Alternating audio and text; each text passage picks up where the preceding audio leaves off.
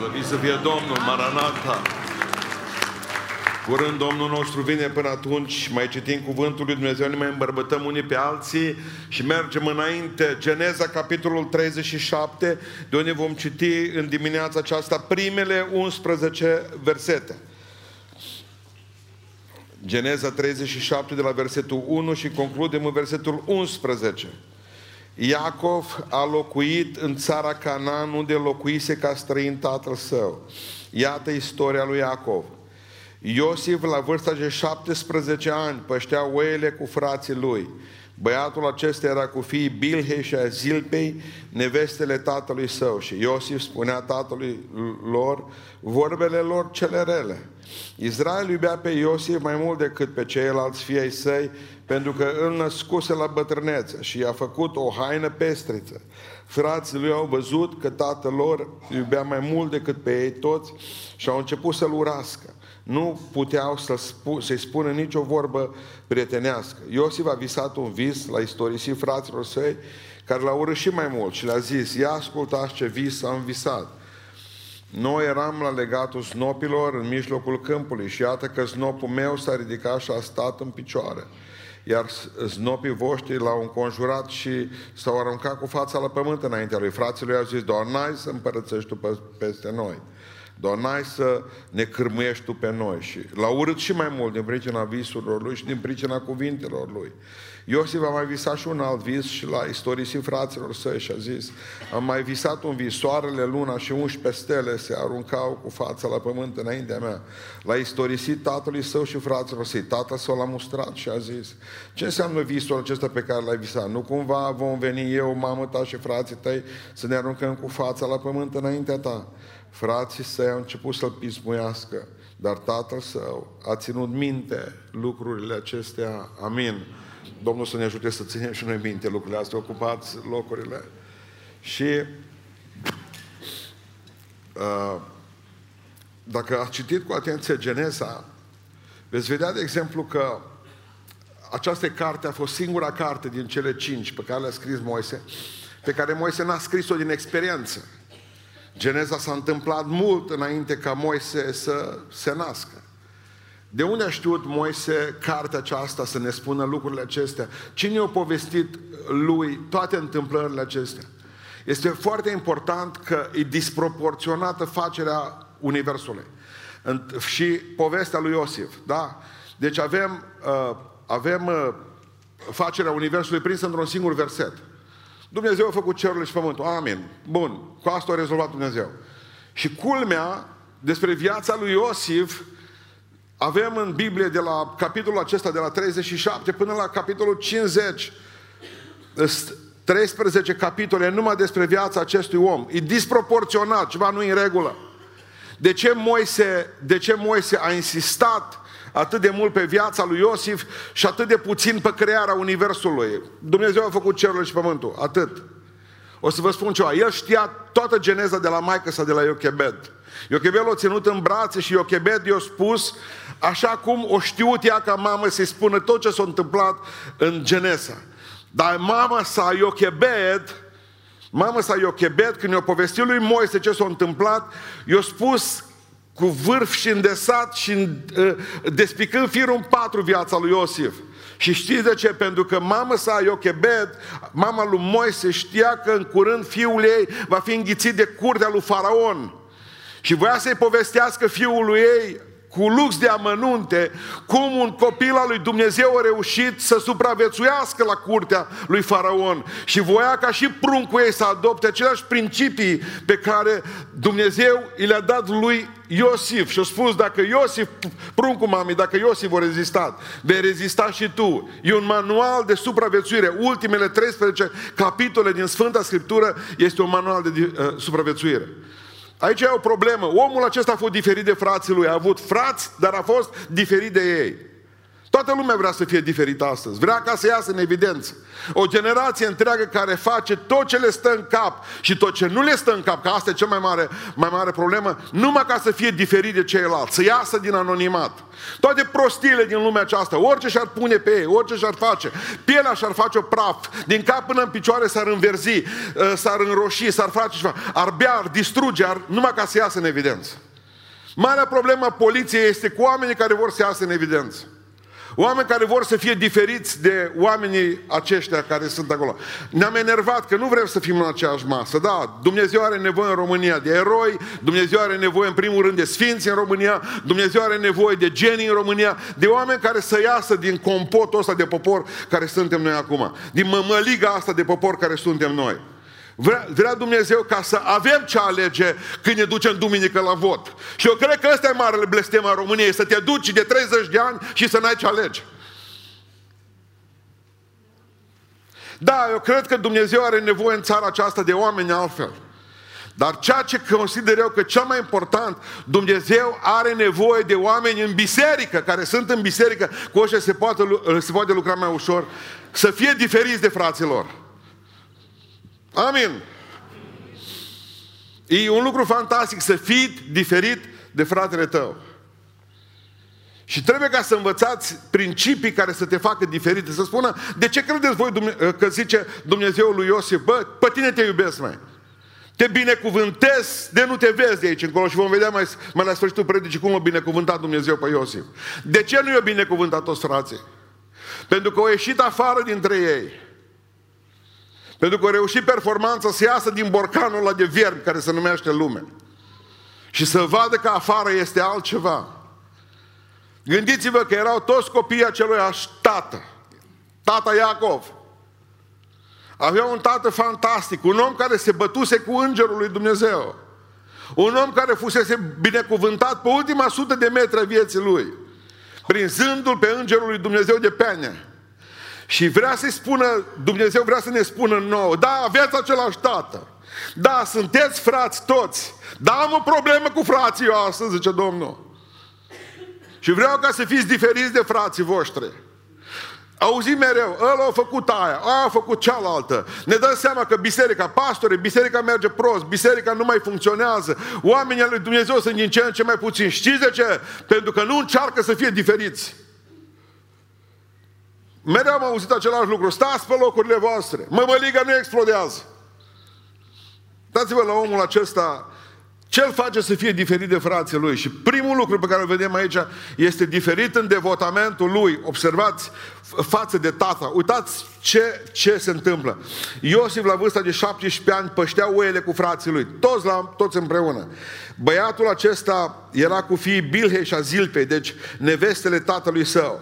Și Iosif spunea tatălui său vorbele lor cele rele. O trebuie să aleagă într-o zi. O trebuie să aleagă între tată și frați. Și-o ales tata. O sta toată ziua cu el la oi. Eu au auzit, nu zice că or fumat. Nu zice că or bău că s-or îmbăta, că s-or bătut cu alții. Nu scrie aici că au pierdut banii lui Iacov la păcănele. Nu scrie nimic. Doar că au vorbit rău. Vorbele lor cele rele.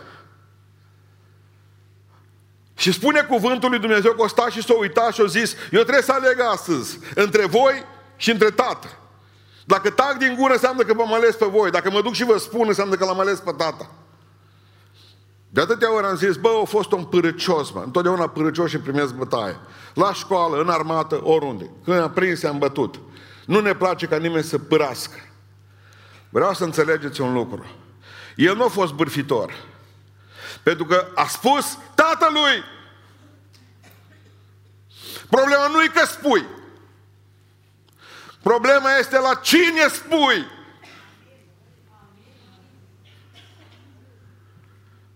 Imediat când aflăm ceva despre un frate de-al nostru, ne ducem la alt frate.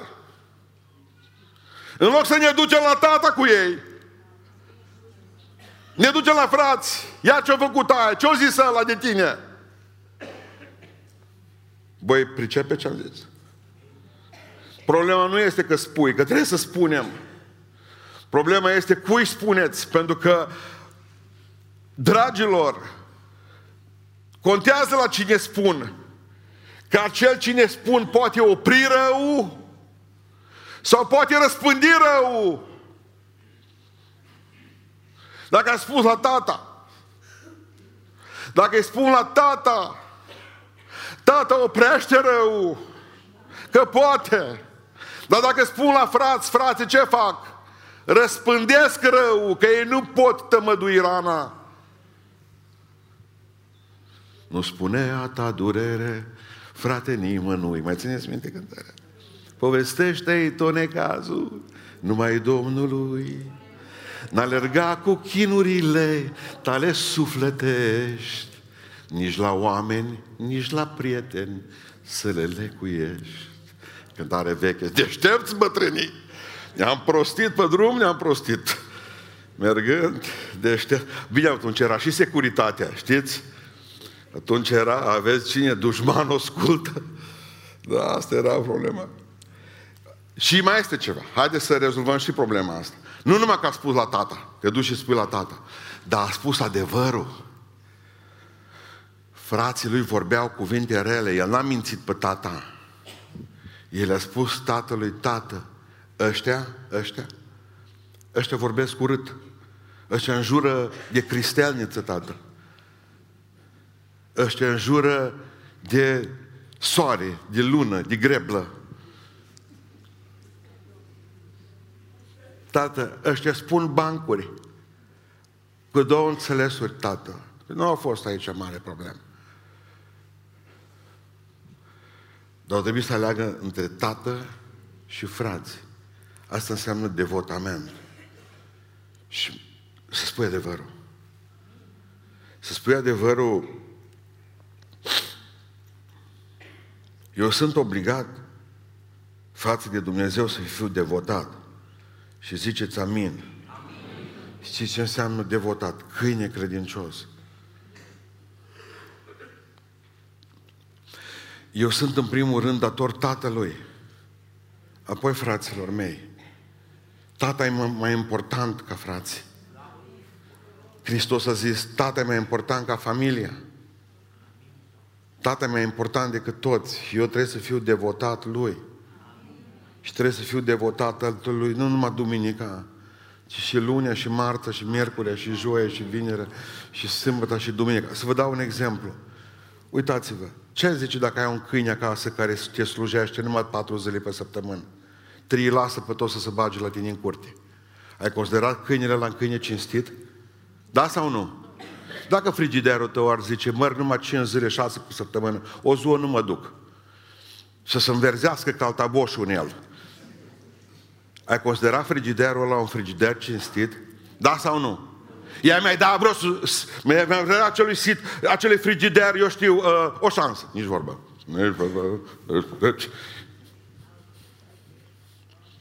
Adică voi cereți la câinii voștri devotament în fiecare zi. Voi cereți la frigiderele voastre devotament în fiecare zi. Dacă, de exemplu, hai să vorbim nu de frigider, hai să vorbim de internet. Dacă avea internet numai 6 zile pe săptămână și a 7 nu, dar hai să zic mai rău, dacă avea internet numai o oră să fie lipsă pe săptămână, o oră, te enervezi automat, te superi. Eu renunț la voi, telefon imediat. Au parte așa de la Digi de un potop de cuvinte urâte. Imediat, telefonul, Digi, alo Digi, Digi, nu merge internetul, nu sunteți oameni serioși, uite că nu pot acum intra să văd ce face Viorica. Digi, ascultați-mă ce vă spun.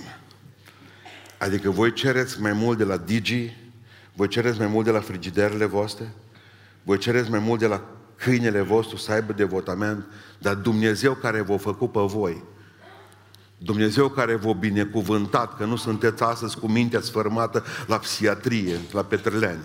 Dumnezeu care v-a purtat de grijă până acum, El nu merită devotamentul vostru zilnic.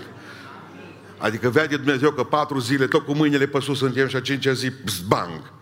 Nu se poate baza pe noi. Nu se poate baza pe noi. Nu se poate baza pe noi nici cât te bazezi tu pe câine. Nu se poate baza pe noi nici cât pe frigider. E dureros asta. Mă doare să vă spun asta. Voi pretindeți de la oameni, voi pretindeți de la lucruri mai mult decât devotament, decât voi, noi îi dăm lui Dumnezeu. Doamne, iartă-ne! Doamne, iartă-ne!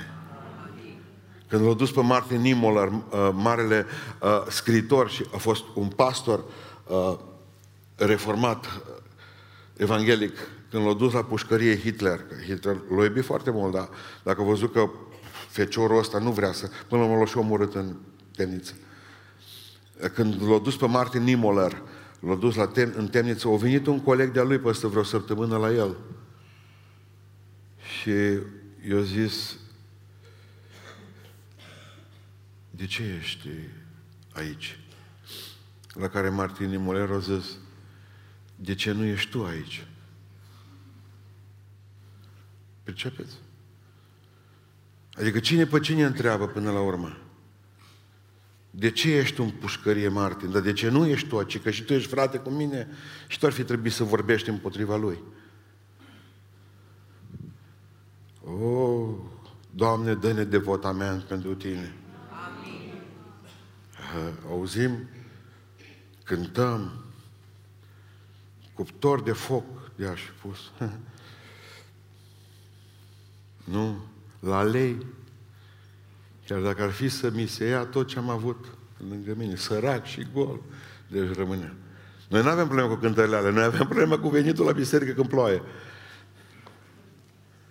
Alea cu focul, în cuptor, în jaratic, pentru Tine, Hristos. Dar eu nu vin când plouă. Așa mă, sunt, am un jund. Dar ce vrea să ai? Ce vrea să ai? Morți ăștia de 5 unjuni, n-au niciunul. Ce-o durere. Înseamnă că ești viu. Înseamnă că ești vie. Să nu te lase Dumnezeu să nu mai simți suferință. Leproșii nu mai simt nimic. Iosif o trebuie să aleagă. Și va trebui să faci alegerea asta. Tată sau frață? Tată. Tată. Asta înseamnă devotament. 2. A fost diferit în haine. Ce zice aici? Versetul 3. Israel, Iacov, iubea pe Iosif mai mult decât pe toți ceilalți fii ai săi, pentru că îi născuse la bătrânețe, pentru că îl născuse la bătrânețe. Și a făcut o haină pestriță, în aia cu dungi. Iacov, știți de ce a dat haina asta lui Iosif? De să vedem dacă știți. Pentru ca să-l deosebească, să-l deosebească pe el, primul născut din femeia pe care o iubea. Nu din robe, alelalte au fost țitoarele lui. Erau frații lui vitregi al lui Iosif, să ne înțelegem bine. Frații lui vitregi. Și tata i-a făcut o haină, o să zici, tu ești singurul, primul meu copil născut din femeia mea. Și i-a dat o haină deosebită. Dumneavoastră, credeți că noi trebuie să fim deosebiți și în haine față de oamenii de afară? Știți ce zice Țefaniah în capitolul 1, versetul 8? Așa pentru neliniștea voastră. Verset pe care Dumnezeu îl va împlini cu noi. În ziua jertfei Domnului, ce Domnul? Voi pedepsi pe fiii împăratului și pe toți cei ce poartă haine străine. Avea hainele deosebite. Când l-au văzut, au zis: bă, ăsta e Iosif. Toată lumea a zis: îmbrăcați-vă la fel. Când deșteaptă asta, Mary Quant, asta o inventa în 1964, înainte cu 3 ani de mă naște eu, se năștea fusta mini. Mary Quant, în Anglia, de acolo a venit, din Anglia. Englezii trebuia să fie primici în asta. Când o inventa fusta mini și o dus-o mai departe în America, în 1965-66, femeia n-avea să știe că în 1970, de exemplu, după ce a dat drumul la fusta mini, incidențele de viol în Anglia au crescut cu 70%, iar în Statele Unite Americii cu 90%. Asta o vrut femeia, că asta are.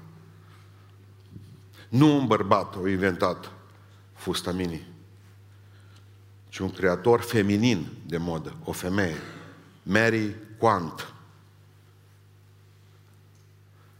Femeia astăzi are ce și-a dorit. Statut de slugă, statut de obiect, statut de marfă. Și noi creștinii de astăzi ne îmbrăcăm ca ceilalți din lume și nu ne mai cunoaște lumea, nu suntem ca ei. Când Alexandru Macedon a cucerit Persia, unul dintre generali, o săptămână mai târziu, au venit și au văzut pe toți generalii macedonieni și pe Alexandru Macedon îmbrăcat cu hainele alea persiene, cu turbanele alea mari, pe apuce ceea cu vârful în sus. Și ție, că turcii nu de la ei au inventat, persienii au avut primat. Când au văzut generalul, ăsta fusese la luptă nu știu unde și au venit la Kiev mai târziu. O strigat cât o putut de tare. Ne-au învins persienii. Pe cum să ne învingă, zice, că noi am învins săptămâna trecută. Vă văd că le purtați hainele. Înseamnă că ne-au învins. Înseamnă că noi suntem mai învinși. Când vorbesc la haine, nu mă refer numai la haina fizică. Mă refer și la tot ceea ce vine din afară și nouă ne drag. Și credem că ne îmbracă mândria. Nu ne îmbracă. Mândria întotdeauna e nudă. E urâtă. E prin ea însuși. Nu doar să gândim. Noi trebuie să și acționăm ca niște creștini și trebuie ca să și arătăm ca niște creștini. Adică nu trebuie să trebuie oameni în beiuș unde e biserica duminică dimineață. E trebuie să vadă oameni care sunt îmbrăcați într-un anumit fel și să se ia după noi. Noi trebuie să fim indicatoare spre Hristos, nu unii spre alții. Orice firmă are un statut. Nu o să vedeți piloți în geci de blugi cu lanțuri, cu pantaloni rupți în genunchi, te mai urci într-o asemenea avion. Au statutul lor. Șoferii de autobuz au statutul lor acum, că-s la cravată, să nu te sui într-un autobuz străin.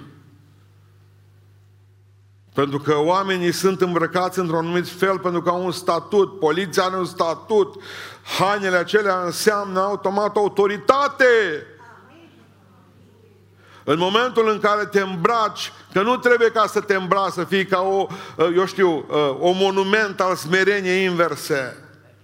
Dar în momentul în care te îmbraci civilizat,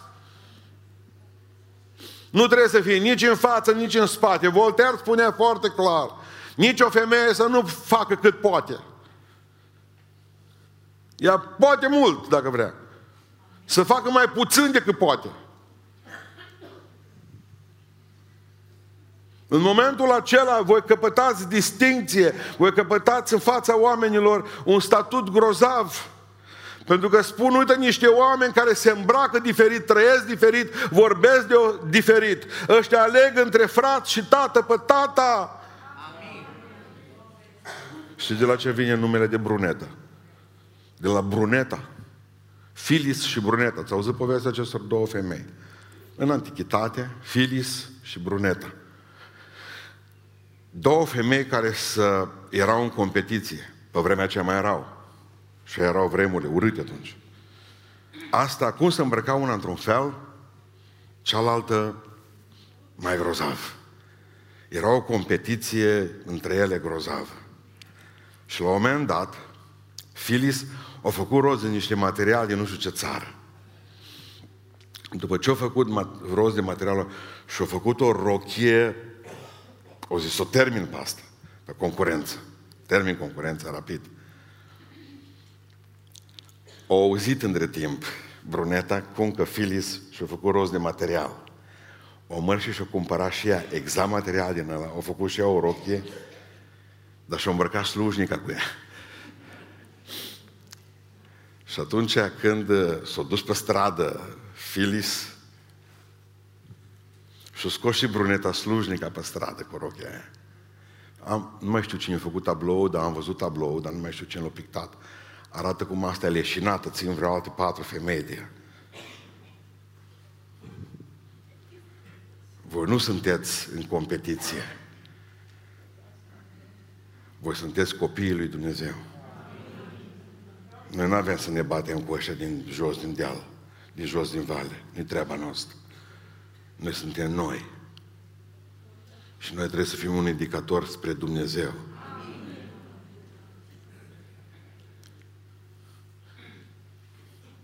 Diferiți în haine. Amin. 3. Diferiți în vise. Observați că au avut 2 vise. Au avut un vis despre familie și un vis despre țară, dar amândouă visele au fost de la Dumnezeu. Există vise de la Dumnezeu, există vise de la Satana și există vise de la chiftele. Sunt 3 vise, feluri de vise. Nu există al 4-lea. De obicei, ale de la chiftele spune că au fost ale trebuie neapărat tălmăcite. Există vise spirituale și el a avut vise spirituale. Au avut vise spirituale. Iosif a avut vise. Frații lui aveau coșmaruri. Frații lui aveau vis să mai fure oaie de la Iacov, să se mai îmbogățească, să mai cumpere niște pământ acolo. Și el visa vise spirituale. Lui Dumnezeu îi vorbea în somn. Atunci nu erau profeți. Unii Dumnezeu trebuia să mai inventeze undeva un profet. Și atunci Dumnezeu, pentru că nu mai era profetul, i-o da lui visul. Iosif, într-o zi, frații tăi o să fie în genunchi în fața ta. Dar nu te mândri cu asta, Iosif. Ți-am spus numai ca să nu uiți cine te-a ridicat sus. Observați pe bătrânul Iacov. Doar nu eu și maică ta ne-om arunca în genunchi în fața ta, zice el către Iosif. Dar Iacov nu a aruncat la gunoi visele. Zice că Iacov a ținut minte visele lui Iosif. Știți de ce? Că știu că de la Domnul. Și când Domnul vorbește, vă garantez că în clipa aceea Iacov a știut că într-o zi va ajunge la mâna lui Iosif. Așa vorbește Domnul. Și Dumnezeu îți vorbește și prin vis. Așa spune omul Dumnezeu, că prin înștiințări tu îmi vorbești mie noaptea. Și v-am spus și vă readuc aminte. Când vă culcați, rugați-vă ca Dumnezeu să vă vorbească și prin vis. Pentru că ziua nu suntem atenți, dar noaptea n-avem ce face și Dumnezeu lucrează prin subconștientul nostru în vis, în oniric. Dacă vă trezește ceva noaptea, înseamnă că Dumnezeu v-a trezit un înger. Rugați-vă. Înseamnă că Dumnezeu are nevoie de voi, de rugăciune. Nu o numiți insomnie. Trezitul după ora 3-4, că nu mai pot dormi de la o anumită oră, nu e insomnie, este bătaia lui Dumnezeu pe umăr.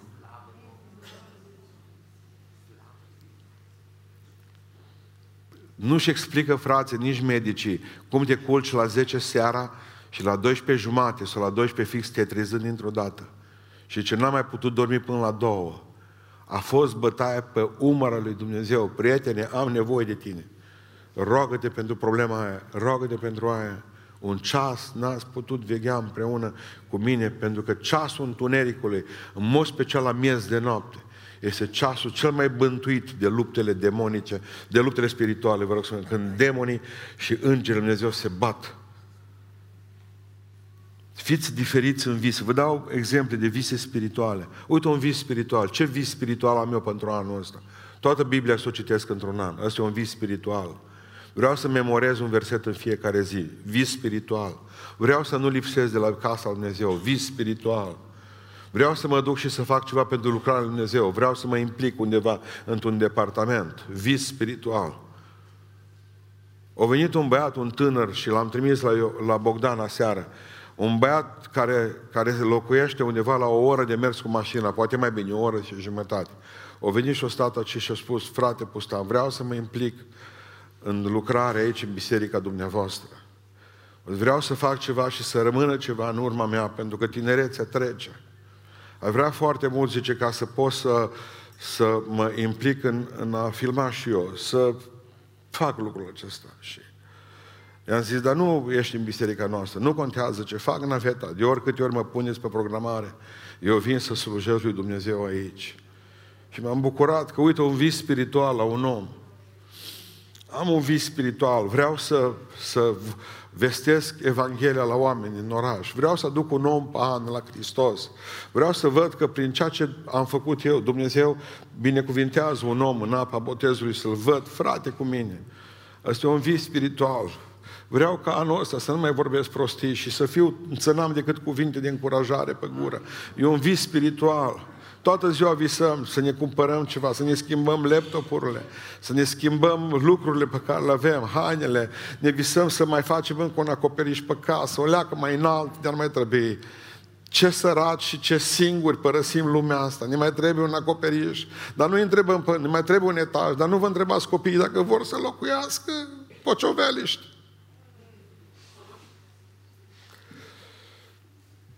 Dacă vor să locuiască în beiuș. Vă imaginați așa ca și cum ați fi patriarhul Iacov, stând în pat, cu toți copiii după voi. Percepeți? Lăsați-i să visează ei pentru ei. Visați vise spirituale. Ca apoi să vedeți dacă visați un vis material și nu îl împliniți. Dacă nu aveți cât salar trebuie, dacă nu aveți, să vedeți cum vă doare stomacul, să vedeți cum muriți apoi după aceea de cancer. De amărâși ce sunteți. Spunea săptămâna aceasta unul dintre prietenii medic, Vladimir, că ce s-a înmulțit rata de cancer de povestea mea. Din cauza minții, zice, oamenii sunt bolnavi cu capul și de acolo vine cancerul. Pentru că acest creier refuză la un moment dat să lupte și să mai poruncească celulelor să se lupte și fiecare celulă să fie cu sabia în mână. Oricum, zice, suntem pe muche de cuțit și nu uit cuvântul, s-au zis, fiecare dintre noi e la milimetru de un cancer zdravăn. Pentru că, zice, sunt în noi celule care trebuie să se bată toată ziua și când tu nu le mai comanzi de aici, când celulele se așează sub pomii vieții tale și fumează, n-am mai făcut nimic, ai murit. Aș vrea ca să luptați și să aveți vise spirituale, pentru că Dumnezeu ține cu viață lungă pe aceia care au un vis spiritual. De ce te-aș ține pe fața pământului dacă tu visezi doar pentru tine? Visați vise spirituale. Am atunci într-o zi la președintele Americii, la Donald Trump. În 1900... nu mai știu să nu zic prostii, dar undeva oricum la începutul anilor 1990 avea un miliard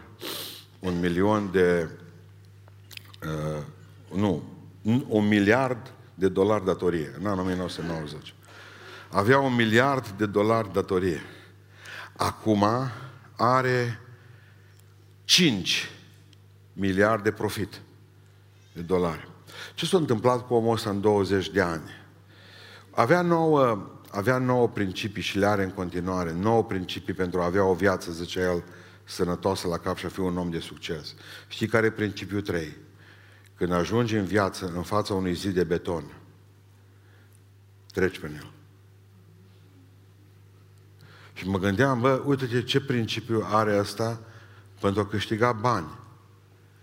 Dacă vezi un zid de beton în față, treci pe el. Și noi n-am putea să luăm principiul ăsta spiritual. Atâtea așează diavolul, nu ziduri de beton, cât o împârlează de lemn în fața noastră. 2 leațuri și nu știu ce. Și atâta ne plângem toată ziua. Și știți cum ziceam? Apoi văd că e ceva zid. Și vezi bucata aceea de lemn. O vezi ca pe un zid de beton în fața ta. Și rămâi în față. Și mai și zici ceva. Poate că Dumnezeu nu vrea să mă duc dincolo și pui vina pe Dumnezeu pentru lașitatea ta. Pentru lipsa ta de putere spirituală, de perseverență spirituală. Du-te mai încolo, sparge zidul ăla. Dumnezeu vrea să aibă niște oameni care să spună: uite, pentru împărăția ta asta fac. Doamne, nu mă respectă nimeni. Nu te respectă pentru că n-ai decât vise materiale. Și asta e plină lume de oamenii ăștia. Se au un vis spiritual. Vreau să mă rog pentru țara mea. Vreau să fac treaba asta în fiecare zi. E un vis spiritual. Vreau să mă dedic în rugăciune. Dacă zici că îi pui lui Dumnezeu înainte 15 minute să bucură cerul. Doamne, 15 minute pe zi. Deși Hristos o zis de un minim de o oră. 15 minute. O, zice, ce vis spiritual are omul ăsta. La starea de slăbiciune a României, cu o oră pe zi, cu o oră pe zi înainte lui Dumnezeu, se face o trezire spirituală prin tine. În țara asta. Va trebui să... O fost diferit în devotamentul lui, o fost diferit în hainele lui, o fost diferit în visele lui. Avea vise spirituale și a mai fost diferit în ceva, diferit în atitudine. Mergem mai departe în versetul 20. Ascultați ce zice Sfânta Scriptură. El s-a dus cu mâncare la frații lui într-o zi. Asta o hotărâre pe nu povesti la tata, ne-a părât jos cu el, da? Versetul 20.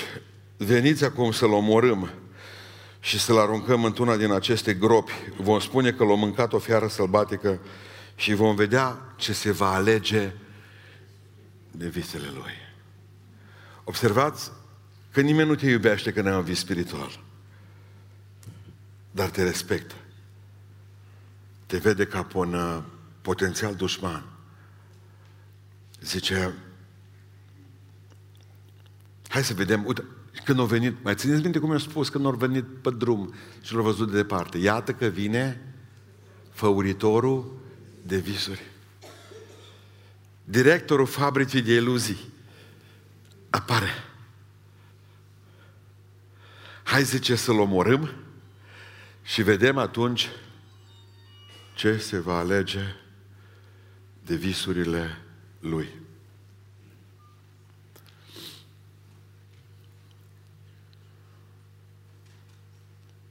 Putea să fie când s-a trezit în groapă, când s-a trezit în groapă aruncat de frații lui, când au auzit că se vor duce la tata cu o haină, cu haina lui pestriță, trasă de pe el, murdară de sângele unui animal, să spună că a murit, mâncat de o fiară. Putea să fie amar, putea să fie rău, putea să se apuce cu Dumnezeu la ceartă, putea să se apuce cu tata Iacov, cu frații lui, putea să fie negativist, eu, pocăință, nu mă mai interesează, Dumnezeu, nu. Putea să intre într-o depresie în groapă, o depresie adâncă. Putea să devină neiertător. Și dintr-o dată îl văd, omul acesta ridiculizat, uitat de oameni, omul acesta bajocorit că a ajuns și în pușcărie la 18 ani, frumos CV-ul, omul acesta are numai atitudini pozitive față de viață. Slavă Domnului, Domnul știe de ce să ce. Slavă Domnului, dacă asta o hotărât Dumnezeu să ajungă în groapa asta, slavă lui Iisus pentru toate. Au ajuns în Egipt la Potifar, glorie Domnului. Au ajuns în pușcărie, are Domnul treabă cu mine și aici. Au venit frații lui înapoi la față, uite-te cum Dumnezeu ne-a arătat. Cum se împlinește lucrarea, zice, n-am avut eu visul ăla, s-o gândit, mă, am avut visul, că ăștia erau în genunchi în fața mea și că le dădeam greu să mănânce. Nu, uite-te cum împlinește. Tot timpul a fost. Au văzut cu pitară, cu pahanicul, le-au povestit, măi, ce am avut și pentru voi niște vise. Unul moare, unul rămâne viu, hai să vă pup amândoi. Și zice că i-au ajutat pe oameni acolo. A fost omul acesta care nu s-a lăsat biruit niciodată, pentru că întotdeauna a avut o atitudine de învingător. Nu se răzbună, rămâne bun, rămâne optimist. Prea mulți oameni care se îndreaptă spre iad se potignesc de oamenii care se duc spre cer. Unul dintre lucrurile care ne frământă e propria noastră persoană. Bă, n-am sărac, slab, probleme. Când m-am dus și am văzut prima dată David al lui Michelangelo, cei care ați văzut statuia David al lui Michelangelo, o să observați ca atitudine, adică că David are o problemă în statuie. Are piciorul stâng flectat și dus în față. Așa umblă numai aia care au probleme cu șira spinării. Mă, ce cu omul ăsta? Nu stă drept, mă. Știți povestea? În jurul anului 1500, de 35 de ani stătea un bloc de marmură în curtea catedralei. Nu-l mai folosea nimeni pentru că avea o problemă blocul ăla de nu știu câte tone, că am citit, de marmură. Avea o gaură în el, cât un coș din ăsta de cules porumb. O sărit o bucată din marmura aia. Nu mai poți face nimic cu ea. O încerca câțiva sculptori să facă. În momentul în care a văzut-o Michelangelo, s-a uitat la blocul ăla și l-a văzut pe David în el. Și acum veți înțelege de ce are piciorul ăsta adus stâng, puțin adus în față. Pentru că scobitura o pus-o, scobitura aceea, o zis, nu-i contează că îi pun piciorul mai în față, că ăștia făceau statuile așa ca bravo, soldatul șveic. Lasă că-l fac o leacă mai strâmb și scot gaura aia. Și o luat bucata aceea de marmură aruncată. De 35 de ani stătea în curtea catedralei și l-a scos pe David din ea. Marea noastră problemă este că niciunul dintre noi nu-i să nu fiu lecuță. Da. Adică nu veni până la Beiuș ca să-ți faci poză cu niște Arsenie Boci din ăștia mai... Nu-s. De obicei sfinții scam cu probleme ăștia, care e morți, da, cu ei n-avem treabă. Ei o murit, ei bine. Dar ăștia la alții mai știopi, mai... Dumnezeu lucrează din materialul ăsta, nu te aruncă. Nu te aruncă. Lumea nu prețuiește nimic, uite-te, am probleme, suntem săraci, mă râzi care ce Dumnezeu îmi place. Dar, Doamne, am niște frici, nu contează ce, Domnul, lasă că fac piciorul ăsta să stea așa și ia o bucată aia de acolo. Dumnezeu lucrează cu tine, prin tine, Dumnezeu îi place să lucreze cu tine exact așa cum ești. M-aș pocăi și eu, dar ce, Domnul, dar știu. Hai, zice, ca să rezolv piciorul ăsta. Îmi place Dumnezeu că nu așteaptă ca să fim perfecți să venim la El. Cine face oameni perfecți după ce venim la El. Pentru că lăsați meșterul să vă pună pe... solarul să vă pună pe roată, să vă învârtă puțin. Zona Miaza Mare. Să vă învârtă puțin. Și o să vedeți ce poate scoate din voi. Dumnezeu nu vă aruncă. Nu sunteți blocul ăla de marmură în ochii Lui. În ochii Lui Dumnezeu nu se uită la voi ce sunteți acum. Dumnezeu privește la ce puteți deveni. La ce, să vezi ce sfânt fac din ea. Să vezi ce sfânt toc fac din el. Adică automat Dumnezeu te vede cu aripi de înger. Oamenii, ce-ți văd din tine? A fost diferit în atitudine. Vreau să aveți atitudinea... Nu, pastore, mă întreabă oamenii, cu cine votăm duminică? Eu nu mai li zâmbesc. Atâta ne-a mai rămas. Parcă-s Joker. Că țara merge și ce vrea să faceți? Rugați-vă dacă nu vrea să meargă în cap. Ce tot vă plângeți atâta? Voi de la domnul Iohannis și de la doamna Viorica așteptați acum de la dezastru spiritual și de la dezastru intelectual așteptați dumneavoastră izbăvire? Nu Dumnezeu zice că El e Dumnezeul nostru. Dacă zice că e al nostru, luați-o ca atare. E Dumnezeul nostru, acestei biserici, este Dumnezeul familiei tale, este Dumnezeul tău, te-am purtat pe brațe și am să te mai port. Pe mine m-a purtat pe vremea lui Ceaușescu pe brațe, m-a purtat pe vremea lui Ilici, domnul Iliescu pe brațe și m-a purtat pe vremea lui domnul Constantinescu pe brațe și a lui domnul Băsescu pe brațe și nu-l interesează pe Dumnezeu cine e împărat, pe Dumnezeu îl interesează de tine. Îți va da o bucată de pâine și vei, dar atunci fii pozitiv, optimist. Bă, Dumnezeu e bun, slavă lui Iisus Hristos. Spunea ultima parte, psalmul citit astăzi, că Tu, Doamne, vei sfârși ce ai început în mine. Nu vei lăsa pe robul Tău să fie numai jumate de sculptură. Vei face din mine un David adevărat. Vreau în această zi să fiți diferiți în atitudine, să fiți diferiți în vise, să fiți diferiți în ceea ce Dumnezeu v-a dat și v-a binecuvântat, diferiți în devotamentul față de Dumnezeu, diferit în hainele pe care le purtați, diferit în comportament. Nu mers cu mulțime niciodată, mai ales că avea și avantajul că nu era nici tata cu el, nici maică sa. Când a venit soția lui Potifar la el, bă, Iosif, nu-ți place de mine? Nu, a zis. Nu a zis așa, culmea. A zis, Doamnă, noi nu socotim lucrurile așa de unde vin eu. Noi nu le socotim așa. Dumneavoastră sunteți o femeie frumoasă să vă fie de bine. Eu am un Dumnezeu întâmplător și nu pot. Deci, i-a dat un nu frumos. Au zis, cum aș putea eu să păcătuiesc împotriva tatălui meu și să fac prostia asta?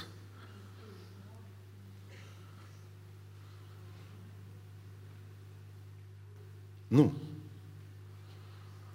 Onoarea lui Dumnezeu a fost mai importantă pentru el decât propria lui viață. Dumnezeu să fie onorat, o zis Iosif, că eu nu pot să-L supăr pe Dumnezeu pentru asta. A fost pur, ca Hermina. Hermina, blănile de Hermina. Animalul care e atât de pur că, de exemplu, vânătorii o prind cu ulei ars de mașină.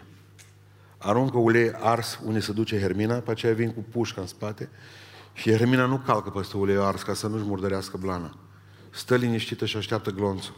Decât să se murdărească pe blana, mai bine s-o împuște. Asta e, Hermina. Dacă am fi toți așa, ar fi mult mai bine. Vreau să înțelegem că trebuie să fim diferiți prin comportament. Dacă nu suntem diferiți prin comportament, vom fi ca și lumea. Și vreau să închei spunându-vă că va trebui să fiți diferiți în așteptări. Pentru că în momentul în care așteptarea voastră doar este ca să puteți birui zilele acestea. Așteptăm de la Dumnezeu tot felul de lucruri, dar așteptăm lucruri mărunte de la El. Dumnezeu zice că trebuie să așteptați lucruri mari de la El. Vreau să vă duc puțin cu mine așa a fost cu ceasul astăzi, deci vă ispită să... Deci să vă duc puțin în versetul 24 și versetul 25. Uitați-vă cum ce citim așa. Zice așa. L-au luat și l-au aruncat într-o groapă. Groapa aceea era goală. Nu era nici măcar apă în ea. Da? Apoi au șezut să mănânce. Asta e de minune. Ridicându-și ochii, au văzut o ceată de izmaeliți venind din Galat. Cămilele lor erau încărcate cu tămâie, cu leac, alinător și smirnă pe care îl duceau în Egipt. Și l-au vândut pe Iosif. Oare atâta valorează viața mea, s-o întreba copilul ăsta? Oare atât? Nu. Eu știu că Dumnezeu mă va binecuvânta pe mine mai mult decât eu binecuvânta pe toți, frații mei. Și atunci mergeți cu mine în versetul 4, în capitolul 49, de unde vă citesc eu versetul 26. Am ascultat. Dar citesc de la versetul 22. Iosif este vlăstarul, îi binecuvântă Iacov. Iosif e vlăstarul unui pom roditor. Vlăstarul unui pom roditor sădit lângă un izvor. Ramurile lui se înalță deasupra zidului.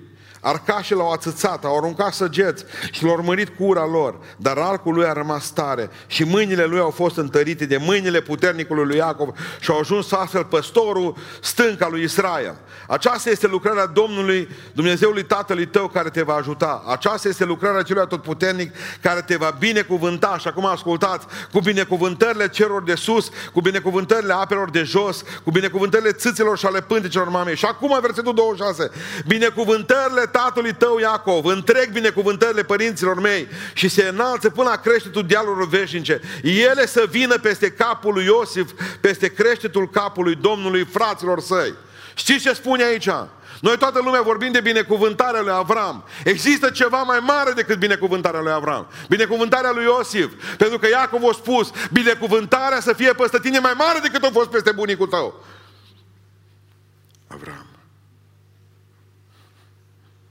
Ne dorim toți binecuvântări, dar ele sunt condiționate. O viață trăită altfel, o viață diferită, o viață devotată, o viață cu un comportament diferit, o viață cu o atitudine diferită, de învingători, o viață trăită altfel. Atunci vor veni și binecuvântările. Până atunci să nu așteptați decât să aveți o bucată de pâine pe care să o mâncați cu lacrimi. Voi doriți binecuvântările lui Iacov, lui Iosif, dar uitați că pentru toate aceste binecuvântări există un preț. Vrei binecuvântări diferite?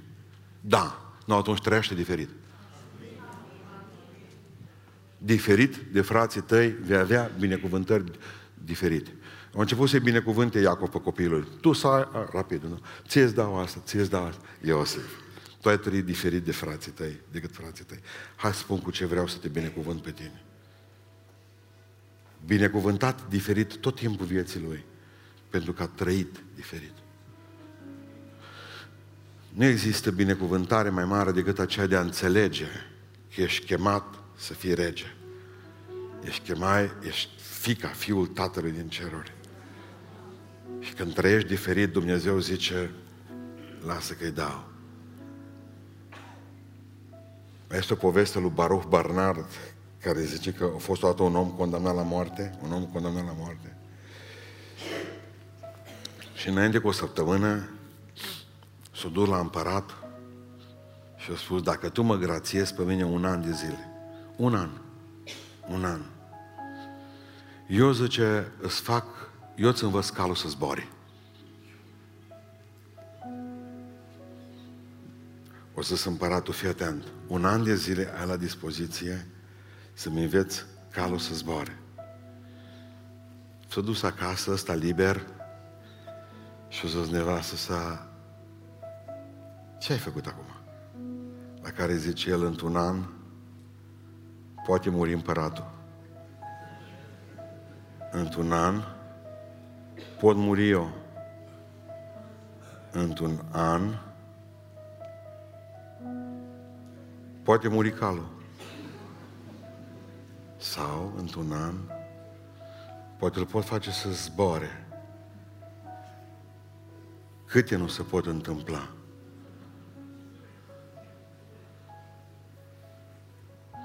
Oare ce ar putea să facă Dumnezeu cu un om?